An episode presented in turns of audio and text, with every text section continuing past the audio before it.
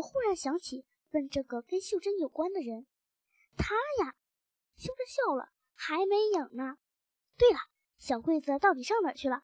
给我找着了没有？那可是我们两个的命根子呀！我还没跟你说完呢。有一天，他拉起我的手，就像我这么拉着你的手，跟了我吧。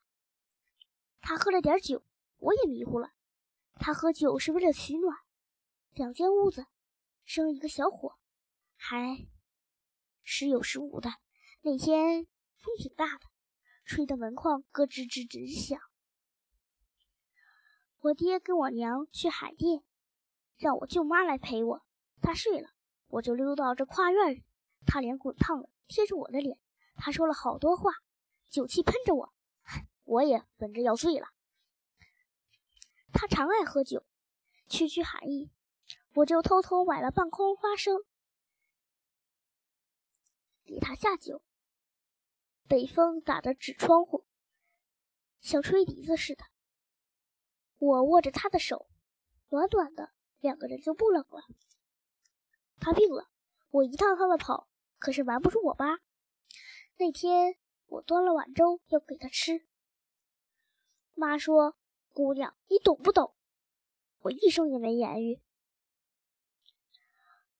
我从秀珍的眼里仿佛看到了躺在床上的四康三叔，他蓬着头发，喝水没力气，吃饭也没力气，就哼哼着。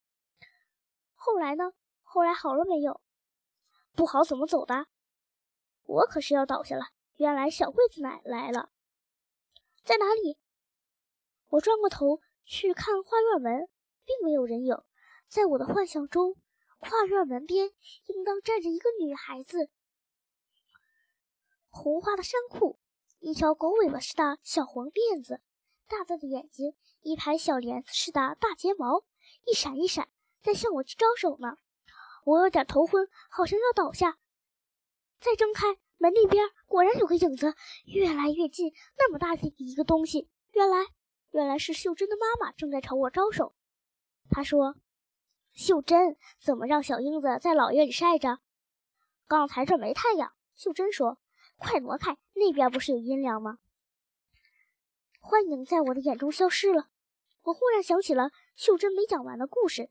我说：“妞，不，小桂子在哪？你刚说的。”秀珍扑哧笑了，指着她的肚子，在这儿呢，还没生呢。秀珍的妈是来晾衣服的。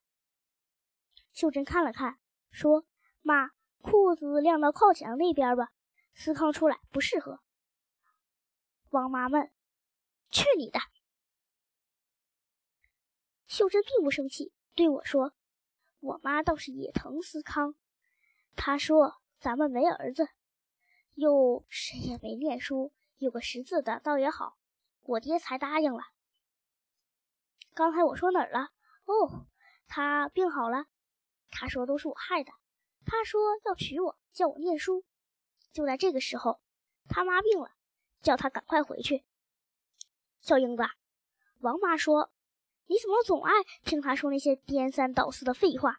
也真怪，小孩都怕他，躲着他，你就不是。妈，您别搅和，我还没说完呢，我还有事托小英子呢。王妈不理他，只顾对我说：“小英子，该回去了。我刚才看见宋妈在胡同里叫我，我不敢说你在这儿。”思康这一去有有一个多月了，有六年多了，不，还有一个多月就回来，不，还有一个多月我就生小桂子了。不管是六年还是一个多月。秀珍和我一样算不清楚。她把我指甲上的烂花剃开，哟，我的指甲都是红的了。我高兴了，摆弄着我的手。小英子，我有件事要托你，看到小桂子就叫他回来，一块找他爹去。我们要是找他爹，我的病就好了。什么病？我看着秀珍的脸，英子，人家都说我得了疯病，我是不是疯子？人家疯子都满地捡东西吃，乱打人，我怎么会是疯子？你看我疯不疯？不，我摇摇头。真的，我只觉得秀珍那么可爱，那么可怜。只要她和思康一起找到妞，啊不，跟小桂子，他们怎么都不回来呢？思康准是被他妈扣住了。小桂子呢？也真是纳闷，是怎么当的事儿？没在海淀，在我婶的屋里。我一问，妈急了，说扔了，留那么一个南蛮子干什么？坑人！我一听就昏倒了，醒了，他们就说我是疯子。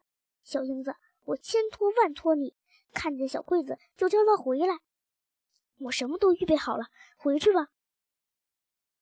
我听了愣了，脑袋里有一幅画，慢慢的越来越大，我的头也有点不舒服。我一边答着“好，好，好，好”，一边跑出了跨院，跑出惠安馆。我一路踢着小石块，看着我手上的红指甲，回到了家。